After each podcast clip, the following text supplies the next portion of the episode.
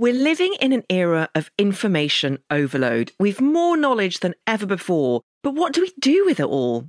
Notion is a place where any team can write, plan, organise, and rediscover the joy of play. It's a workspace designed not just for making progress, but for getting inspired.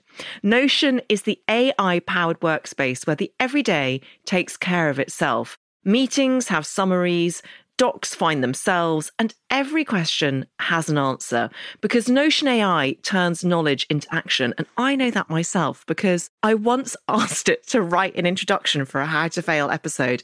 And I have to say, it was so helpful and so convincing. Try Notion for free when you go to notion.com forward slash fail. That's all lowercase letters, notion.com forward slash fail and start turning ideas into action. And when you use our link, you're supporting our show. Notion.com forward slash fail.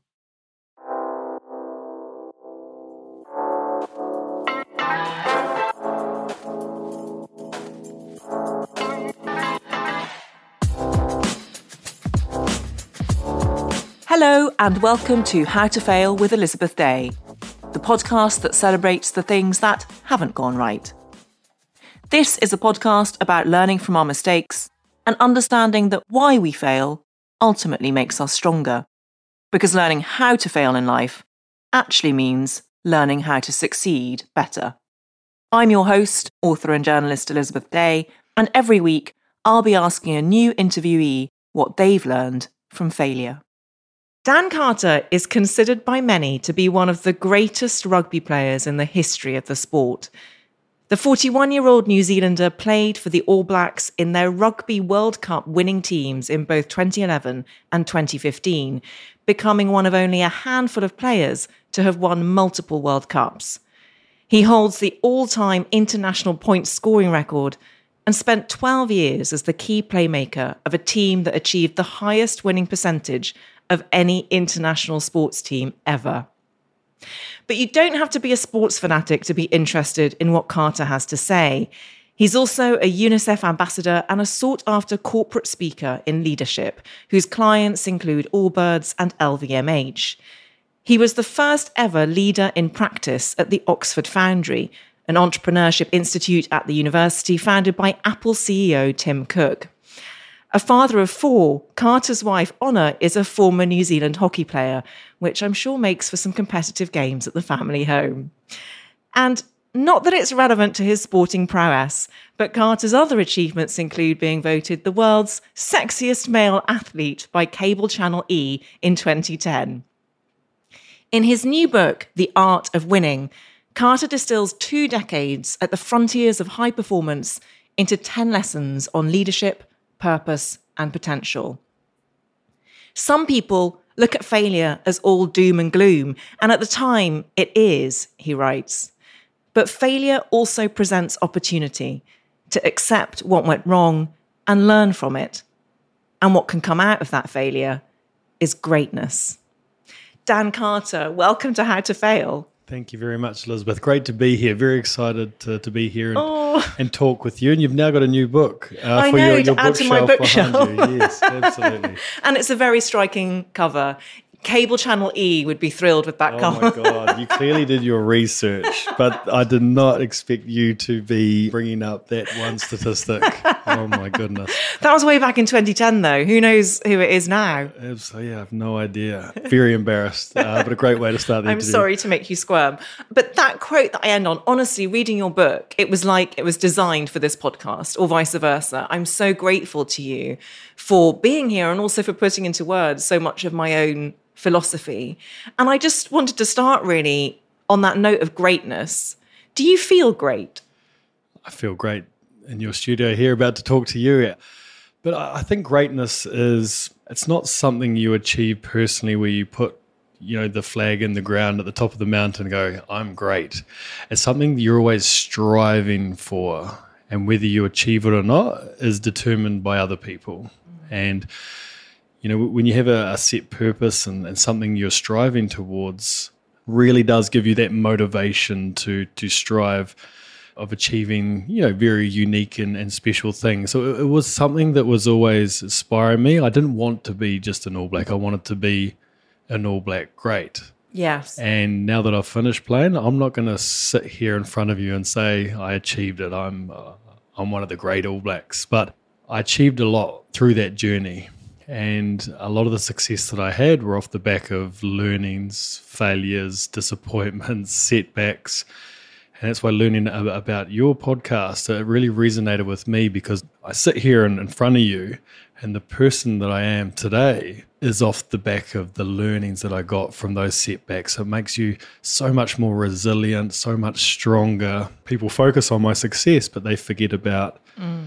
The injuries, the form, the self doubt, the not reaching your goals, all those setbacks. And, you know, the learnings that I got from those made me stronger and made me even more motivated and determined to strive for greatness. Yeah, there's a big part of the book, and, and that's why you know it's great to sit here and be able to dive in a little bit more about some of those failures. Yeah, well, I love New Zealanders. I've never been to New Zealand, but it's one of the biggest podcast audiences is New Zealand. Oh, that is brilliant. So shout out to everyone listening in New oh, Zealand. Absolutely. I appreciate you. Absolutely, I flew all the way from New Zealand yesterday, yeah, to, so it's go. great great to be here. And so little bit jet lagged. So if I start yawning, it's not you or your interview technique. It's my jet lag, but it's it's great to be here. Oh, it's so kind of you to come straight off a flight. You say in the book that the art of winning could just as easily have been called the art of evolution.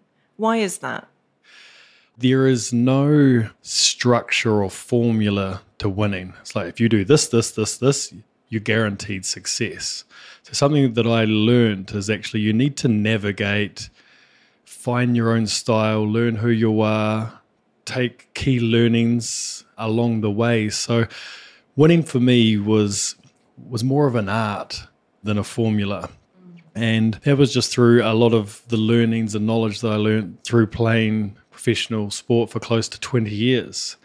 And you do, you, you need to grow and evolve through that time in order to be successful. So you're constantly adapting you're constantly sort of pivoting, changing direction, adjusting, learning, implementing, executing. It's just this huge learning curve that you're on, you're navigating. And I saw that as an art. Mm. And that's why, you know, I titled the book The Art of Winning. What is Whakapapa and have I pronounced it correctly? Close. Okay. Yes. Fuck a papa. Is that what? Yeah, fuck a papa. Yeah. yeah, so it's a big part of our, our heritage, our Māori heritage in New Zealand.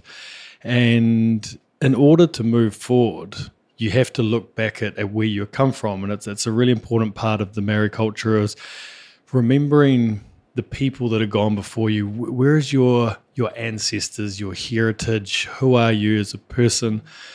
So we looked at that uh, in the All Black environment back in 2004 when we were working on sort of reshaping the All Black culture. So we can't move forward unless we actually look back. So we started to look back at some of the incredible All Black sides that have gone before us the 1905 original All Blacks, the 1924 Invincible All Blacks, two legendary All Black sides, um, the 1987 Rugby World Cup winning side, the 1996 All Black side. So we started looking back at the teams and then also the players that have gone before us. Effectively, that's our whakapapa, our history, our heritage, who we are. Once you learn a lot about your, your whakapapa, then it gives you the strength to move forward and and feel like you've got that strength and empowerment of knowing the the history of who you are and where you've come from and in order to give you the motivation to walk forward and embrace uh, new challenges. So when i finished playing i knew the power and strength of whakapapa. And as i was trying to navigate this new chapter of my life and sort of work out who i am as an individual now that i'm no longer playing rugby and a lot of people saw me and even i saw myself as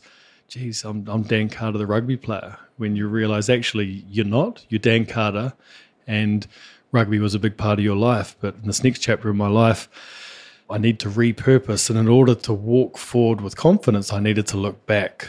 So you know, I started talking to my parents uh, about their ancestors and, and their people, where they came from. I learned a lot more about the little community, the little village of Southbridge that I grew up on. You know, realized that, you know, identify myself with this mountain that is next to the village that we live in. This is my local river. This is my lake. This is who I am as a person. So once I learnt a lot more about myself and where I came from, it gives you the, the confidence and belief to be able to move forward and, and accomplish uh, anything you put your mind to. That's so beautiful because I often wonder on this podcast what the secret to self esteem is, or that kind of inner voice that knows itself.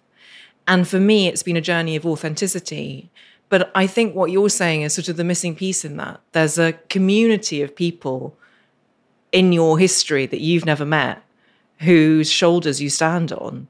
And that idea of identifying yourself with a mountain and that it's so striking to me. Yeah, it's it's just something that's much bigger than than yourself. Yeah. You know, you're wanting to continue the legacy that's gone on before you, and it's, it's something we used to really push to the players and the All Blacks. Like there's incredible history that we've learnt about, and we have these little All Black books that has all these pages on the history of the All Blacks. And when you become an All Black, you get an All Black jersey. It's not your All Black jersey. You're just a custodian of that jersey, and your sole mission is to enhance the legacy that has gone before you. So you can't be an All Black forever, but your mission is to wake up each day and work out how can you enhance the legacy that's gone before you. So when you finish playing for the All Blacks, because you're just a custodian of that jersey, you, you hand the jersey back and you get real satisfaction of whether you enhance the legacy or not. And I felt like after playing for 13 years that I did enhance the legacy. It's a really proud moment. And as long as people are coming into that environment with that mentality of, of wanting to grow and enhance the All Black legacy, the you know the All Black culture and team is going to be in a very strong position. And how does that affect your parenting? There's probably a part of the book that is quite interesting. So I have really high, sort of world class standards in everything I do. It's all about high performance, aspiring for greatness.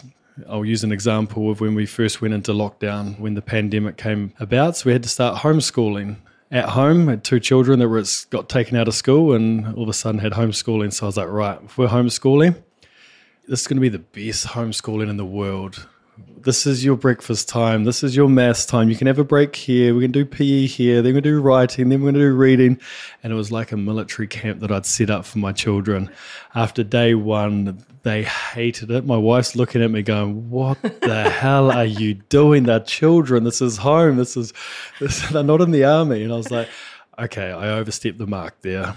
So it was a huge learning curve for me is to actually sort of let them grow and understand that they're just children you know, I'm an adult and I need certain sort of procedures and structure in my life to be the best I possibly can. Whereas they're still navigating, they're still finding what they care about, what they like. So I'm a little bit easier on them. I'm more of a just a supportive father than one that you know that cracks the whip and say you got to do this or that and you know i just let them be children and, and try lots of, of different things your wife sounds brilliant and I wonder how helpful it is having someone who understands the pressures of a very high level of athleticism.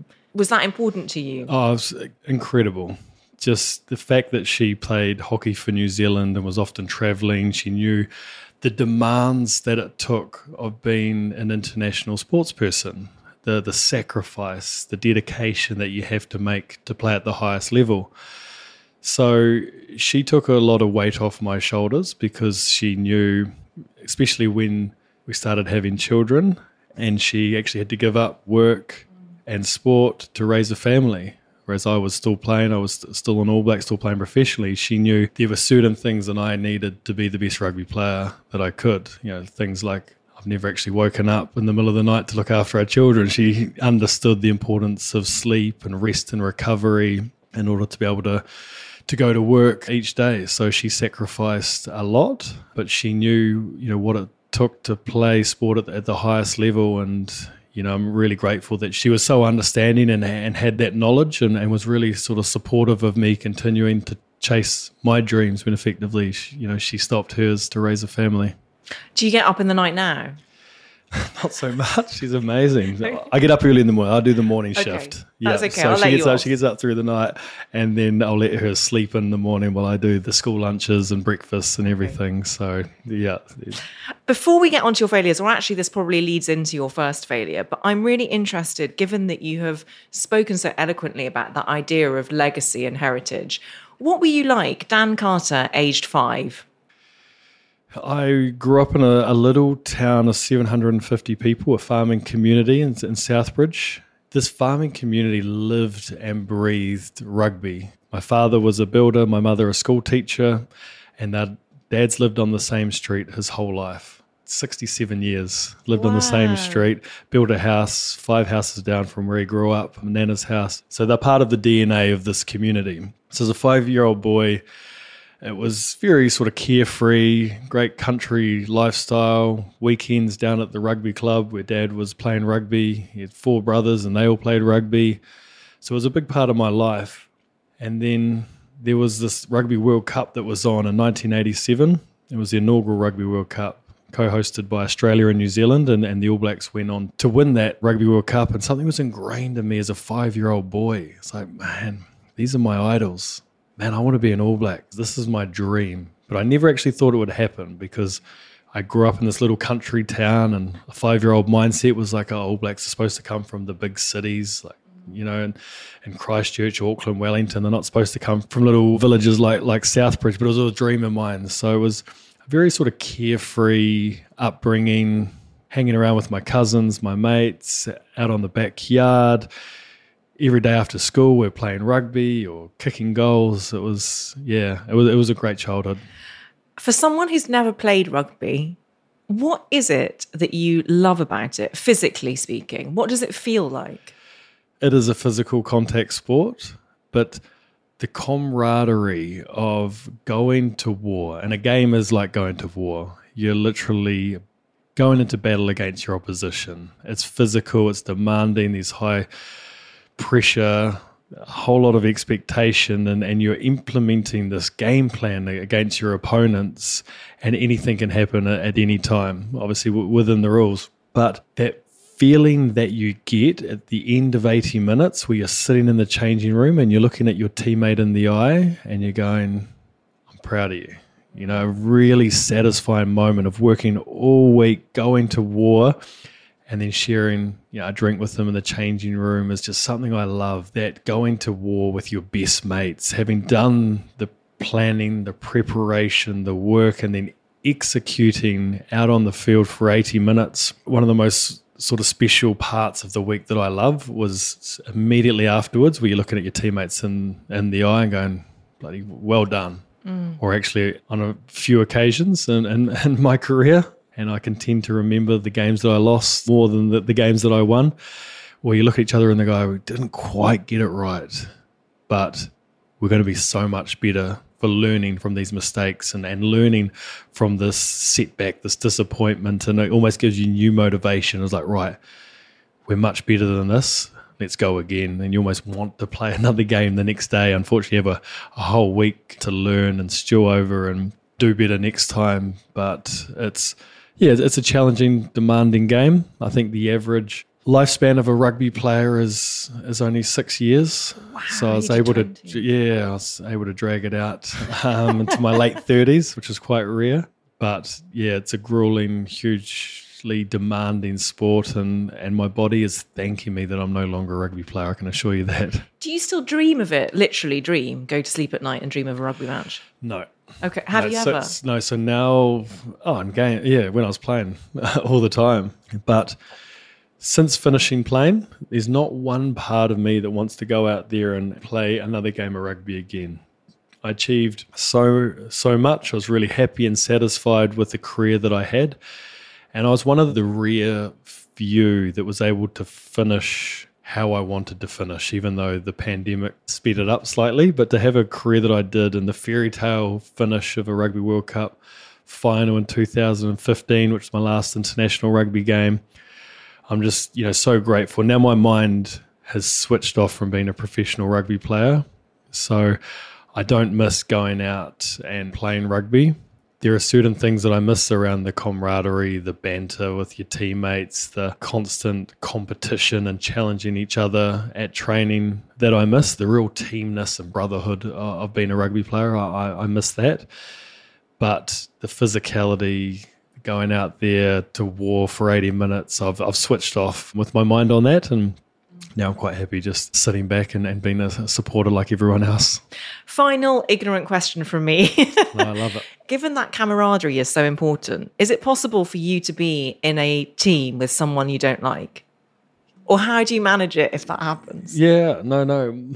My wife often asks, surely there's people in your team that you don't like or they're on a different journey and yeah. things like that. And I very, I didn't have anyone that I didn't like. You know, there's obviously people that you'd spend more time with, your closer friends, but I didn't not like anyone in the team. They were there for a reason. They were there for a job. I needed to trust them. They needed to trust me.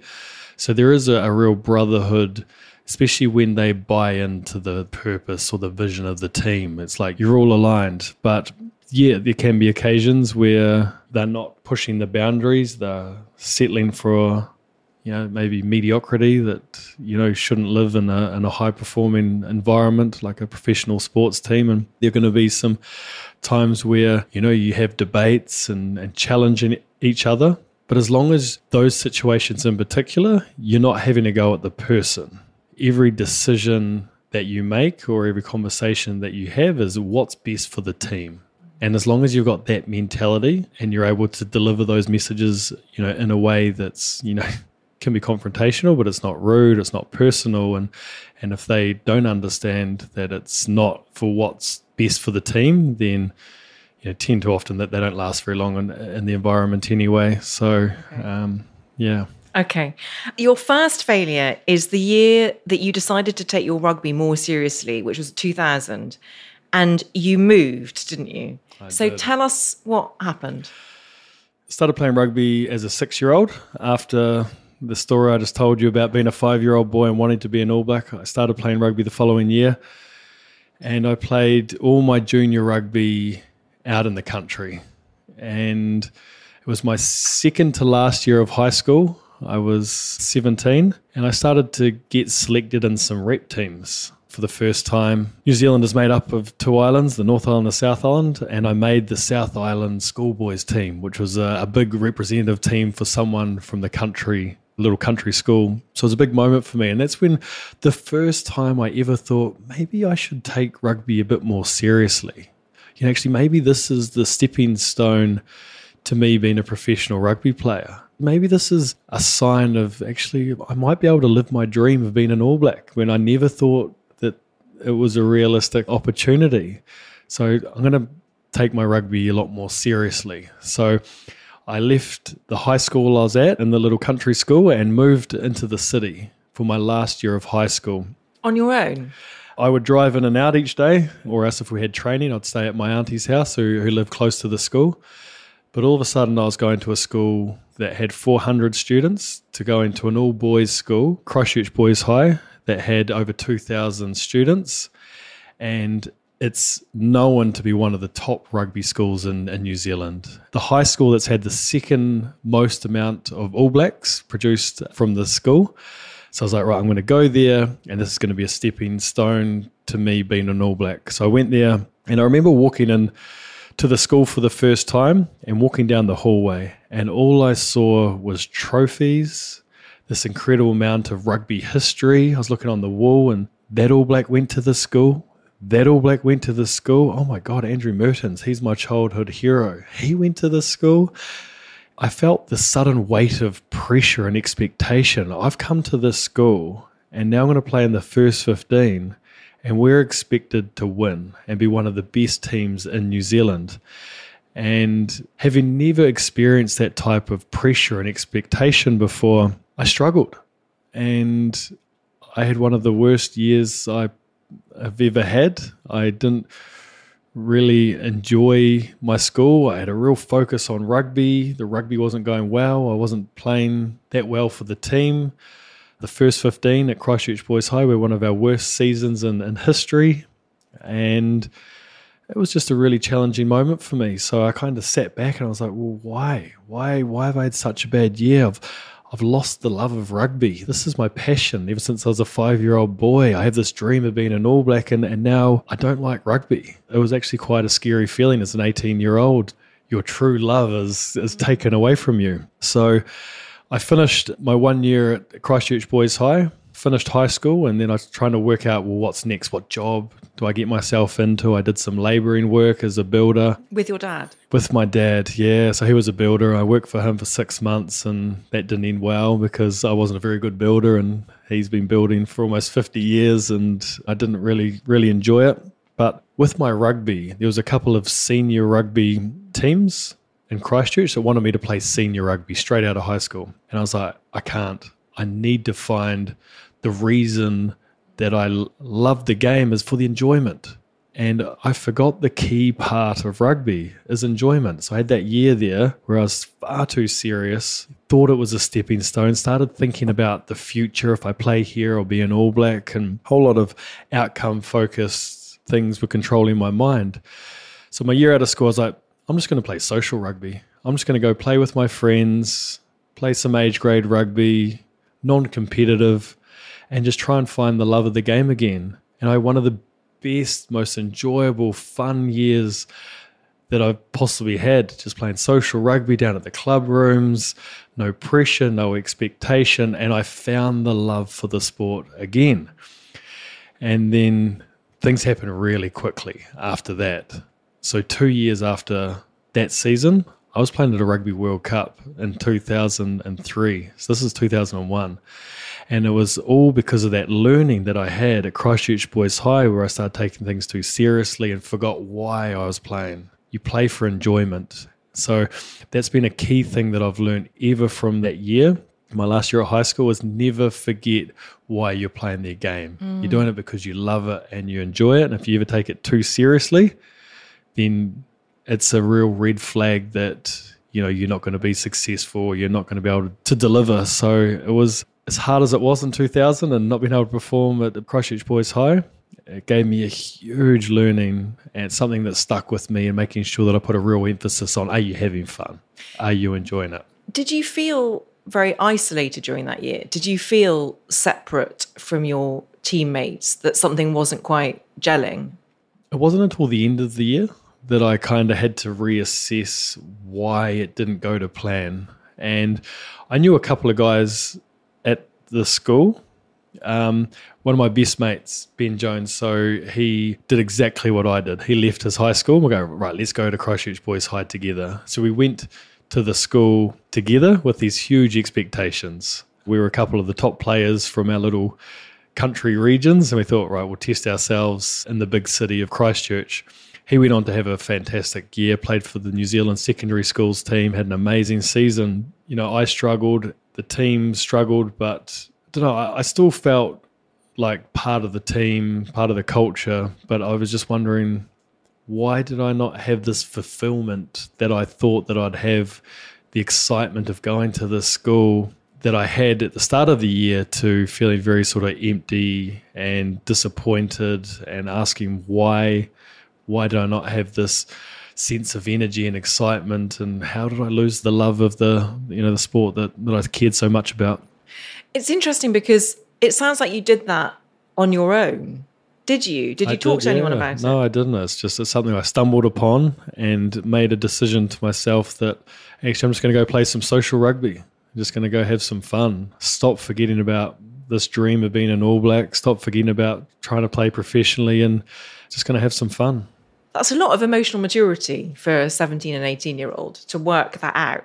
So now, is that still one of your red flags, albeit not with rugby necessarily, but if you're feeling pressurized or that you're losing an enjoyment in something, do you know then, because of this year, I need to go back to basics and rediscover that? A little bit, but I've actually learnt a lot more about how to deal with pressure, embrace pressure, actually understand that it's actually a privilege to have pressure in, in your life. I love that line in your book. Pressure is a privilege. Some of the most successful people in this world live with pressure every day.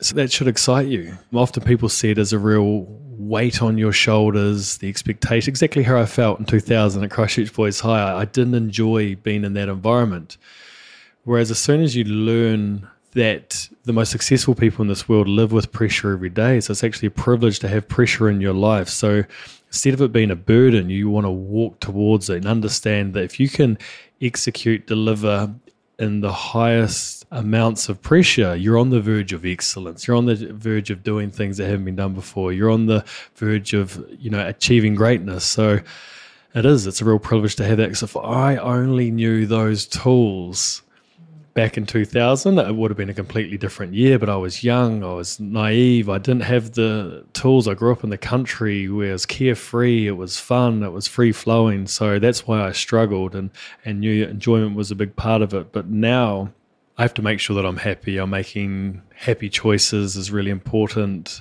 Doing things that I care about, that excite me, stimulate me, and make me happy. But if there is pressure and amongst those things, I love it.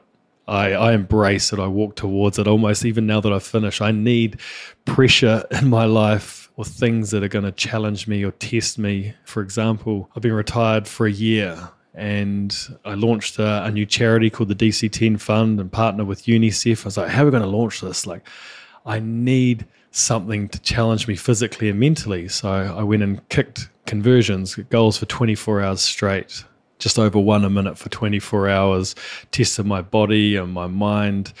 And I didn't know if I was going to get injured. It never been done before by anyone. So that pressure of walking towards the unknown and accomplishing that, the satisfaction that I had with achieving something like that, where I was under the excruciating amounts of pressure. It was all live streamed. There was people donating money. There was people giving their time. There was a whole events team that put on this event for me. I didn't want to let anyone down. So that was an example of me now that I've finished playing of setting up certain things in my life to try and put myself under pressure. That's where I feel like it's when I'm at my best.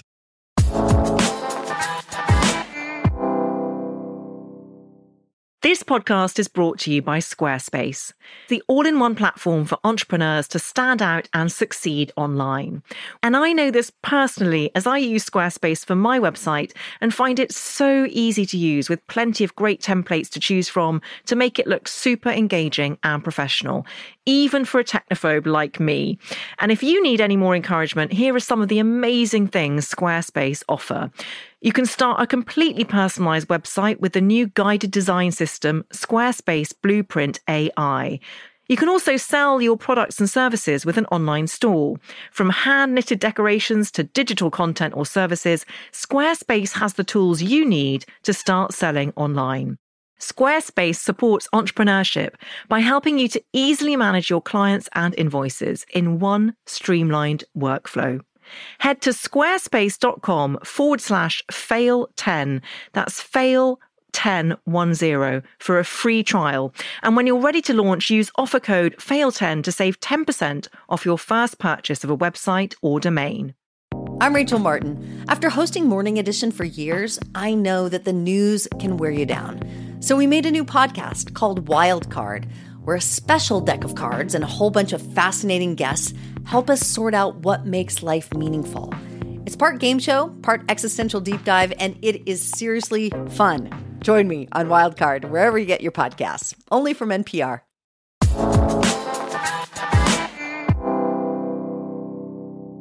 Before we get on to your second failure, is there a difference between pressure and stress? I think so, yes. That learning to deal and walk towards pressure is a lot around your mindset. Like you're wanting to control your mind to making sure that you're really focusing on the process. Mm. And far too often you're focusing on outcomes or something that has happened in the past or something that you think might happen in the future. And that's where stress comes involved is actually you're focusing on an outcome or something that's happened or could happen Whereas pressure navigates you to think about the process. Like, what is the process that I need to do? And it, it's a tool to help people that uh, are, you know dealing with with stress because it's often that mind management of controlling your mind. How can I control my mind when I'm under pressure or, or feeling stressed? And if you have tools to help you focus on on the process, nailing each task, living in the moment, then just achieving you know those little milestones and staying on task is a you know great way to help you be successful in, in those those moments. you had some help from a, an amazing man called Gilbert. Is he a sports psychologist? Is that how you would describe him? Yes. Okay. Yeah. And perhaps we'll go on to him when discussing your second failure. But he taught you something very invaluable, didn't he? About writing down precisely the things that you have to do over the next 24 hours and that being your sole focus. Yeah, so I'd let the team down and, and, and made a bad judgment call and went out drinking and put myself and what I wanted ahead of the team. This And- is the taxi from Wales to yeah, London. it okay. was. Yeah, it was quite a quite a journey. It's some It must have been so uh, expensive. Three hundred pounds. Oh, actually not as bad as I thought. This is back in two thousand five. Okay. You could buy a house for that I know. so the whole week, and I was trying to prepare for a test match, but my mind kept thinking about the people that I let down and the team, friends, family, the All Black environment, and, and I couldn't actually focus on the game and the training. So for the first time in my career, I, I knocked on the door of the psychologist and said, I need help. And back then, early in my career, if you went and saw the team psychologist, everyone's kind of looking at you going, mate, are you all right? What's wrong? You're a bit of a wacko, you know? And that's what I love the most about today's game is actually if you're not seeing the psychologist, your teammates go, well, why not? If you wanted to get the best out of yourself, like talk to him. He's here to help you. Whereas we, used to, staunch rugby players, we used to shy away. Nah, you just hide all your feelings and you just deal with it yourself. So he taught me to help control my mind, to stop it from drifting and and burning this unnecessary energy of thinking about things that I can't control. I was really thinking about outcomes and things that I'd done in the past that he made me write every hour for 24 hours exactly what I needed to focus on and do. Okay, you know, breakfast at eight o'clock, stretch session at 8.30, team meeting at nine, training this time, swim recovery, stretch. And every time my mind would drift, I'd find myself drifting and, and thinking about the outcome or the mistake that I'd made. I would go, okay, what am I supposed to be doing? Okay, I'm supposed to be doing this. So to help me just bring me back to the the now focus, the process. And I eventually found myself or found my mind drifting less, less often. And now I've now been able to control my mind and know when I was drifting off, okay, right, back on task, back on task. And it helped me just prepare and plan the best I possibly could for the test match uh, that was ahead of me. And after 24 hours, would review what stages of the day did you find difficult, what went well. Right, let's do another 24 hours, another 24 hours. Got to game day and I'd had an incredible week of preparation through his support and direction. Ended up playing against Wales that weekend, scored a record amount of points by an All Black against Wales, you know, sort of made history. And, and that's when I learnt the power of controlling your mind. And it was the first time I'd spent any time with Gilbert, and it became a part of my regular sort of weekly preparation is actually spending time with him. I think that's such a powerful tool for listeners to have because there's so much talk about remaining in the present, but it can be quite a difficult thing to do. And yet, here is a practical way that can remind you what you're meant to be focused on in any given hour. So, thank you for sharing that. No problem. Your second failure is being the number one team in the world and one of the best players in the world leading into the Rugby World Cup 2007, only to fail in a major way. What was the failure? Oh, the so 2007 was the Rugby World Cup played in France. Now I've talked about the inaugural Rugby World Cup back in 1987 that the All Blacks won. Now for the majority of the following Rugby World Cups, which happens once every four years, the All Blacks were the number one side in the, in the world. So they go into this tournament as favourites, and they would consistently choke, so to speak, or, or fail because they were the number one side in the world, but then they wouldn't win a Rugby World Cup. Now, 2007, it had been 20 years since 1987, and the All Blacks had never won a Rugby World Cup. Now, historically, what happens um, in a Rugby World Cup cycle is you get a new set of uh, All Black coaches, and they've got a four year period to build their team up to win a Rugby World Cup. If they're unsuccessful, they lose their job, and new set of coaches come in and got a four year period. Yeah. So that cycle, It's like elections. that cycle went on for 20 years. right. So here we are in 2007, been the number one side in the world for three years. I got World Player of the Year in 2005, got nominated in 2006. I was at the peak of my powers and the team was going really well. We were beating teams by 40 or 50 points on regular occasions. This was our World Cup. We thought, being the number one side in the world, that we just would turn up and would win the Rugby World Cup. We got to the quarterfinal after beating all the teams in the pool stages by you know 40 or 50 points, some of them by 100 points we were playing against France in the quarterfinal, and we'd played France twice in the 12 months leading into this game and beat them quite comprehensively. So they weren't a team that, that we feared, even though they'd had some incredible history playing against the All Blacks in previous World Cups. So the game started well for the All Blacks. We got a hit on the scoreboard, and then the game just shifted and all the momentum went to France and they just grew an arm and a leg and they played like a team that we've never seen them play before. I remember the All Blacks were kind of looking at each other going, what should we do? And no one had an answer. And we realized that we'd spent so much time in the gym, so much time on the training field. We were amazing rugby players, amazing athletes, but we didn't want to be in this situation where a team's putting all this pressure on us.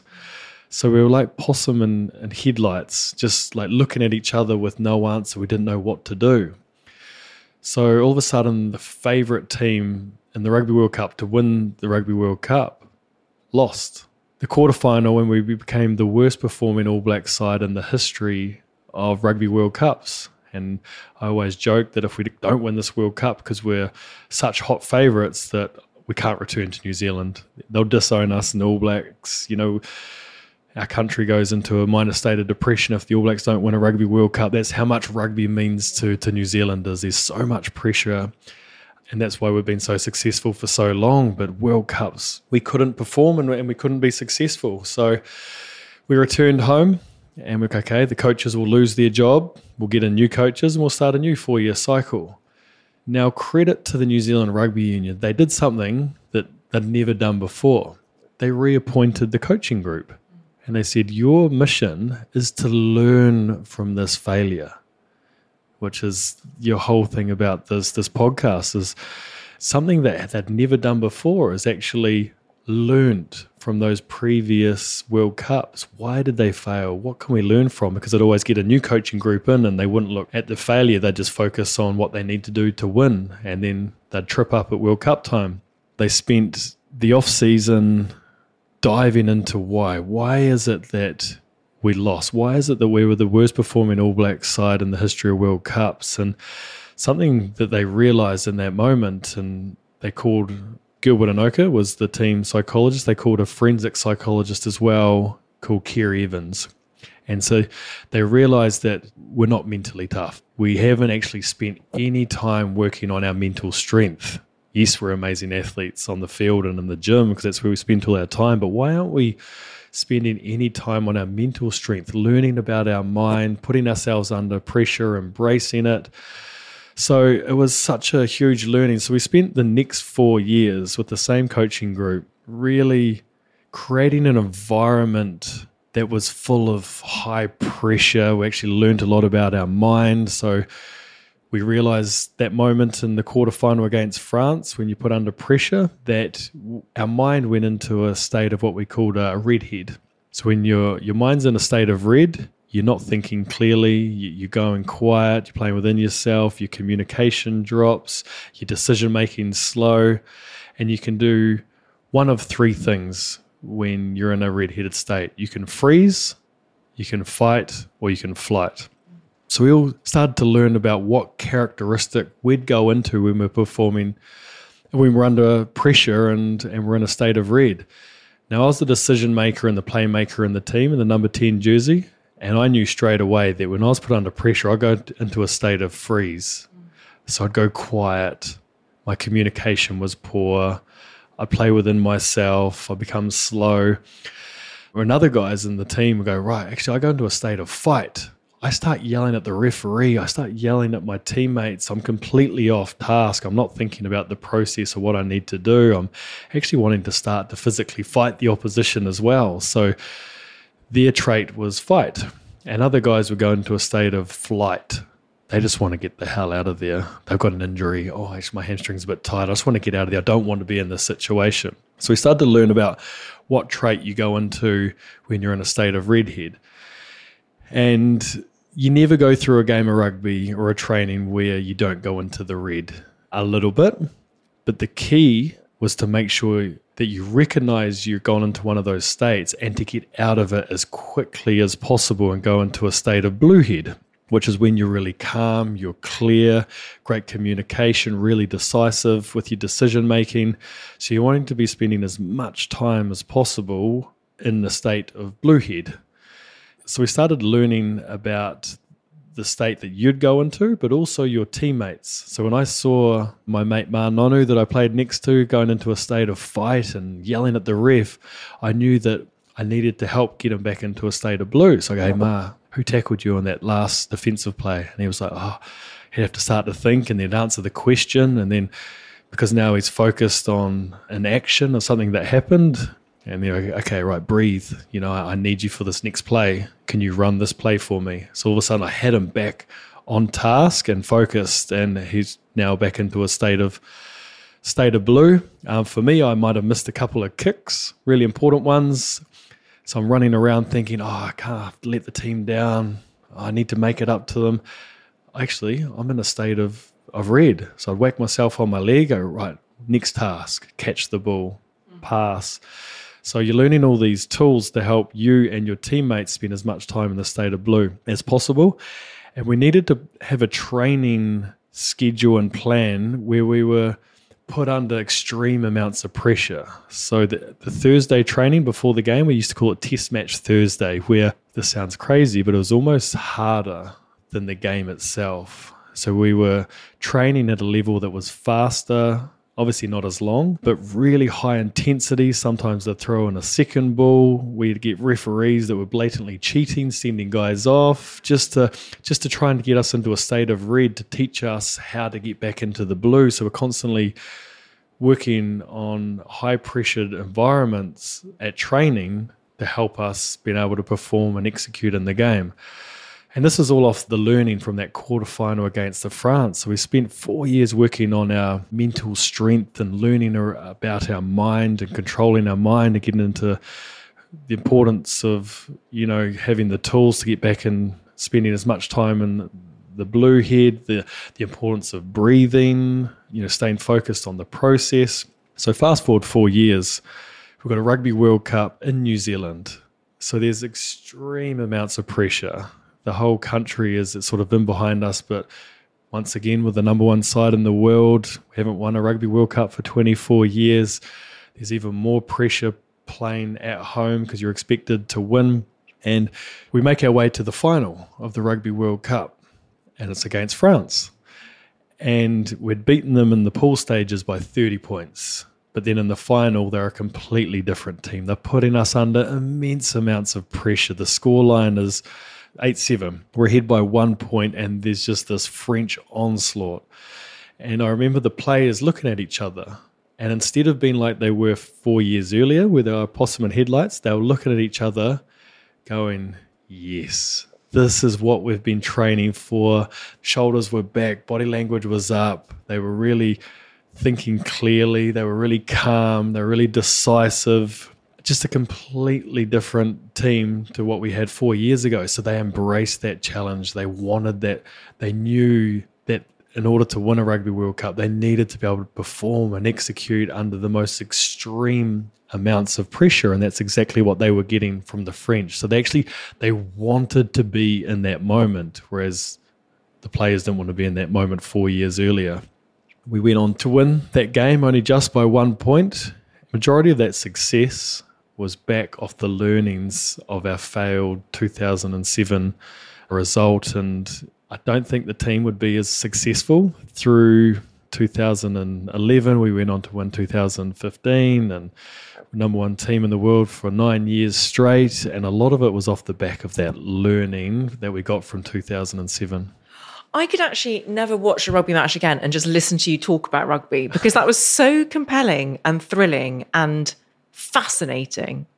I wonder how much that redhead, bluehead learning has helped you in your personal life not playing rugby? Are you aware of going into a free state sometimes when you're not playing sport? It is, yeah, I, I do because I've spent so much time on it. I know when I'm like burning energy and just focusing on things that I can't control. Sometimes you go into the state where oh, it's sort of doom and gloom, or why did they do that? Why did they do this? And I can't control any of those outcomes. And oh my God, I'm in a, I'm in an outcome state of mind and I can't control these things. So why am I wasting so much energy? Let's actually focus and bring myself into the present and it's really important as well when you know you're around children and you know you can be focusing on work or things and actually hold on I, I need to be really present here with my family and with rugby, I was in a, a, state of freeze. You know, sometimes at home, I'll go into a state of fight where I'm sort of yelling or arguing with the children or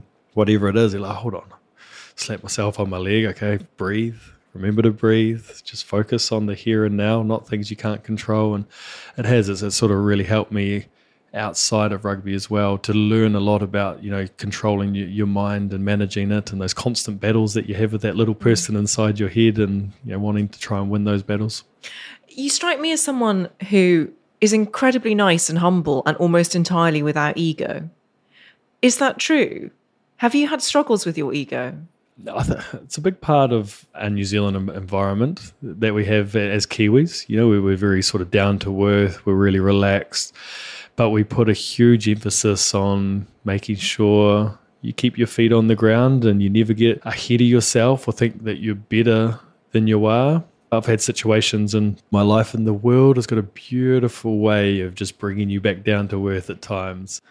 Your final failure is a failure of your body at the most important time in your career. Tell us about that because it was the day that you got named captain, wasn't it? It was. It was uh, a very hard setback for me. So, you know, when I first became an All Black in, in 2003, my dream became a reality. That little five year old boy has suddenly lived his dream. And I thought that I could die the next day and, and I'll be happy, die a happy man. But I walked off that field as and I was like, I don't want to be just another All Black. I want to strive to be an All Black great.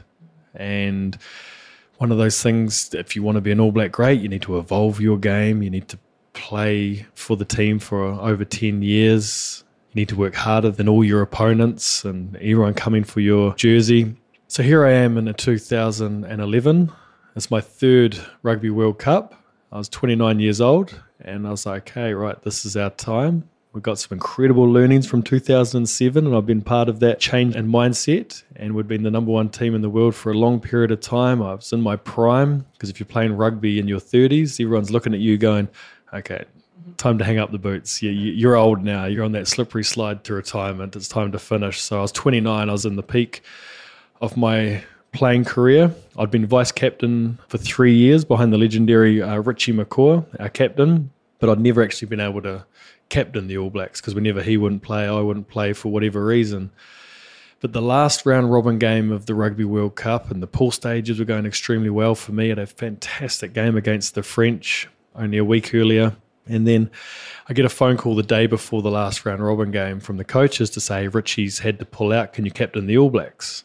And I'm like, Absolutely. Jeez, this is a dream straight on the phone to my father. Dad, I'm captaining the All Blacks. A really proud moment for my family as well. Did yeah. he cry? He's a staunch boy. I couldn't okay. tell over the phone, but I don't think he cried. I don't think he's ever ever shed a tear. Well, not in front of me anyway. But he was extremely happy man uh, hearing that news. I went straight to the press conference where I got to do my first press conference as a captain of the All Blacks. It was quite a proud moment. Shoulders were back, speaking with real sort of happiness and pride and then the day before the game, later on that day, you always have a captain's run, which means the captain decides what you do for that training. It's very low key training, final touches before the, the game tomorrow. So all of a sudden, I was running my first captain's run as captain. It was a great day. And I always finish the captain's run by kicking goals. And I've kicked millions of kicks in my career. Ever since I, was, uh, I could walk, my father was teaching me how to kick. So it's just part of my DNA, who I am. So I finish the captain's run with a, a few shots at goal. My last shot at goal was lining up the kick, and I came in to kick the ball. And as soon as my boot made impact with the ball, I dropped to the ground. And I was just in excruciating pain. And effectively I'd injured my groin. And I knew as I was lying on the ground, squirming with pain, that my World Cup dream was over. Now, I thought this was going to be my last World Cup. You know, I might go and play rugby overseas. I've played, you know, New Zealand, achieved a lot. I've achieved everything apart from a, a World Cup. But that's why 2011, I'll, I'll achieve that goal and I can go play overseas after this World Cup. All of that was taken away. So I got rushed to the, the hospital, did the scans, there was a part of me that was just hoping that maybe it was a partial tear and with some injections and painkillers, I might be able to return in a few weeks. It was wishful thinking because then they asked if I wanted to see the results. And I was too distraught and upset. I was like, I don't want to see. I don't want to see the damage. Actually, I don't want to know what the damage is. So I jumped in the car to go back to the hotel with the team doctor. And I was like, Deb, is my World Cup dream over? And she said, Yes yes, it is. I'm, I'm sorry. And I just burst into tears. I was straight to my hotel room, was crying, was angry, was upset. And I'm a, I'm a positive person and I'm a firm believer that things happen for a reason. Yeah, me too. But all of a sudden, this Yeah. made no sense at all. Like, why me? Why such a serious injury? Why now in a World Cup in New Zealand? And I thought, no, this makes no sense to me at all. My teammates would come in, they couldn't really talk, they didn't know what to say. And it was a really sort of challenging, difficult time for me. So after 24 hours of, of sulking, I, was, I started to think about the injury and, and what's next. Then I went back to my first ever test match for the All Blacks, and my purpose of being an All Black was to not be an All Black, but to be an All Black great. So I was like, well, what does an All Black great do in a moment like this? Firstly, you're going to rehab this injury better than anyone has rehabbed this injury before. I'm not going to go play overseas. I'm going to re sign for another four years and give myself another chance at a Rugby World Cup. And then I started to think about the team. Okay, what's one of the biggest values of the All Blacks? No individual is greater than the team. So I can't spend the next two weeks sulking. The team needs me. You know, there are younger players in my position that are now having to play because I can't play. So I need to be there and, and support them. And it was so hard to kind of, you know, hold those feelings and to go out there and be, you know, this positive person and in front of the team to help grow these players. We ended up losing the next number 10 through injury. And then the third string number 10 came in. He got injured. So went to our fourth string number 10 and he ended up kicking a goal in the final to help us win. But through that disappointment and setback, I soon sort of sat back and, and realized that when you do have such serious disappointment, that it's really important to grieve, to actually shed your emotions. And now my wife knows that if I do have a setback or disappointment or an injury, just to leave me alone for 24 hours because I'm not a very nice person to be around. And I'm the first to admit that. But it's important that you get these emotions out and you deal with the sadness, the anger, the tears. But then there needs to be a, an off switch. Okay, so after an injury, I'd always give myself 24 hours. So just keep away from me for 24 hours, and then I'd flick the switch and I'd reset my goals. And through this time of grieving, and when you come out of it, there's three things that you can do. You can either park it, which means that's exactly what I did. So I'd, I'd park it, I'd go out, I'd help the team, I'd share my knowledge with the nines and tens, help the team, and then I'd pick it back up again in my hotel room, deal with my emotions, park it. Or you can completely just forget it and move on. I always found that being quite dangerous because it can come and catch up with you later on in life. That's why I feel like if I had such a serious injury and I just forgot it and was really positive right from the start, I feel like in a couple of years it'll come back to bite me in the ass. So using that time to grieve. And the other option is dealing with it. And that can take a little bit longer. And if you've got time to deal with it, and if that's the route that you take, then it's a great way to help you sort of deal with that situation or that disappointment. Unfortunately, I couldn't deal with it because I had to put the team first. So I needed to park it and just revisit it, you know, when I was, I was around myself or with people that were close to me. So it was a great learning for me to kind of help with the setback and, and help me become a lot more sort of resilient. It's like, okay, well, right, I've reset new goals. This is what an All Black Great does. And through that motivation of dealing with my injury, I rehabbed better than I've rehabbed ever before. Had this new motivation of focus of being in the team four years' time at the 2015 Rugby World Cup. You know, really proud moment is 12 months later, in 2012, I got named to be the World Rugby Player of the Year. So I got back to playing at a really high standard. Come 2015, yes, we won the World Cup in 2011. I was out on the field with the team, but I, there was a part of me didn't quite feel satisfied. I want to be out there on the field playing in that final, but I was injured, so I couldn't. So I was like, man, four years' time, this will be me.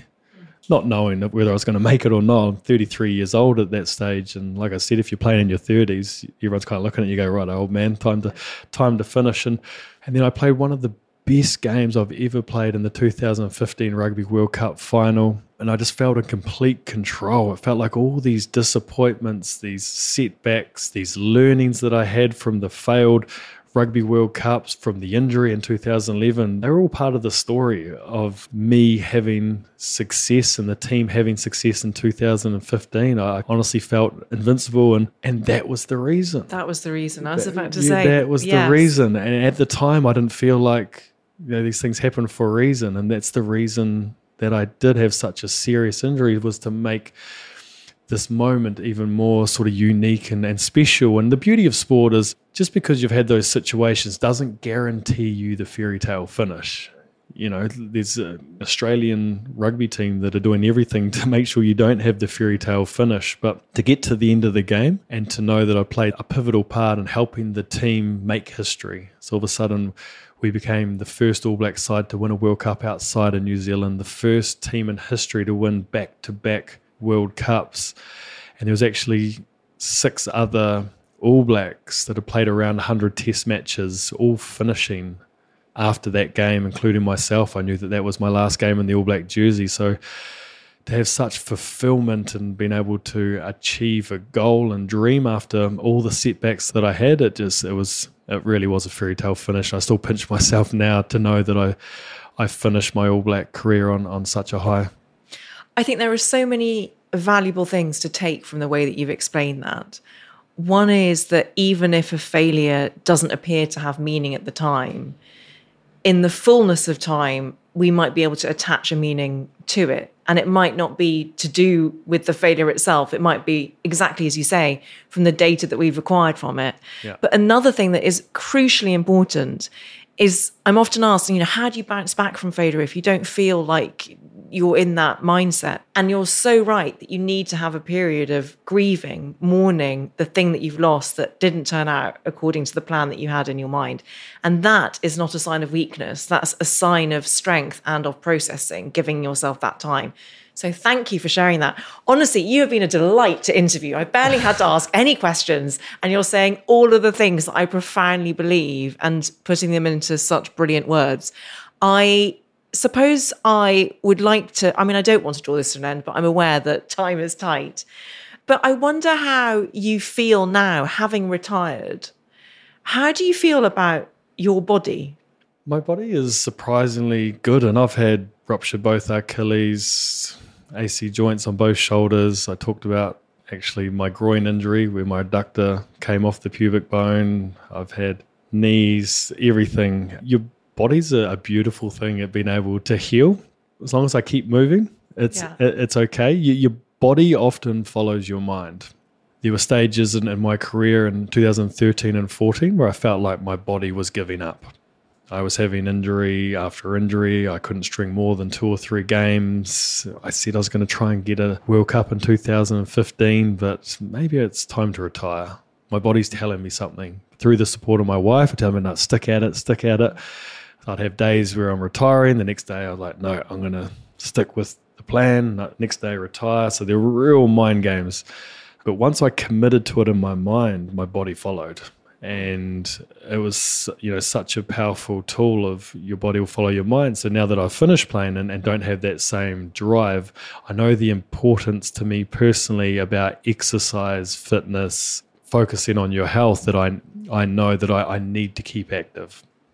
Final question. If there is someone listening to this and they are about to retire or they are grappling with whether to let go of something that has been a lifelong desire or ambition, and their little instinct voice is telling them, yes, you do need to let go, and they're fearful of what comes next, What one piece of advice would you give them? I think you really need to trust your gut in those situations because your mind, you know, got these constant battles of should I do this, should I do that, focusing on the outcome, what might happen if I do this, what. And a lot of it comes down to your your gut instincts, and I know you kind of hear a lot uh, about that, but I knew that it was time to finish. I'd been avoiding retirement for a long time, but I just knew deep within myself that now, now was the time. Not two years earlier, not two years in the future, now's the time. And then once you make that commitment, understanding that it's going to be okay.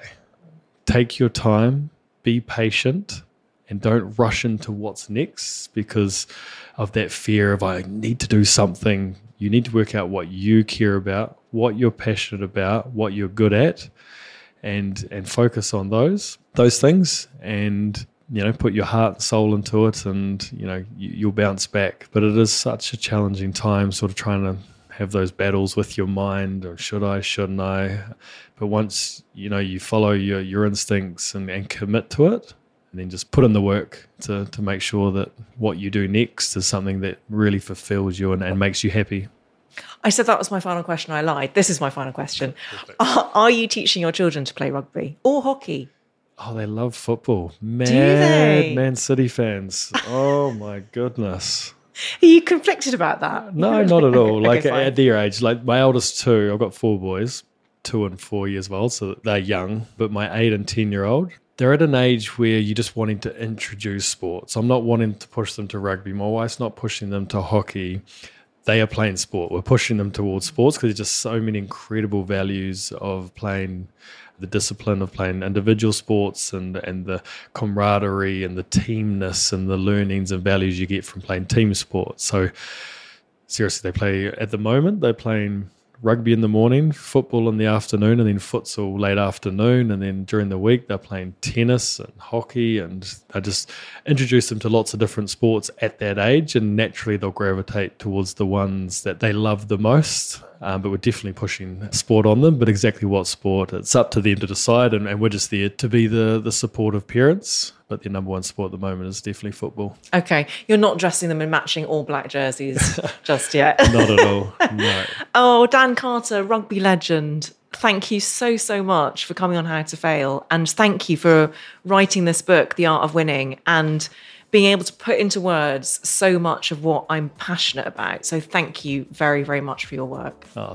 thank you for inviting me onto the podcast. I really enjoyed that.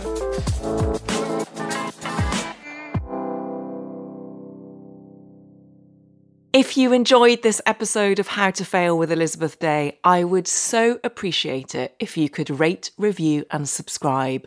Apparently, it helps other people know that we exist.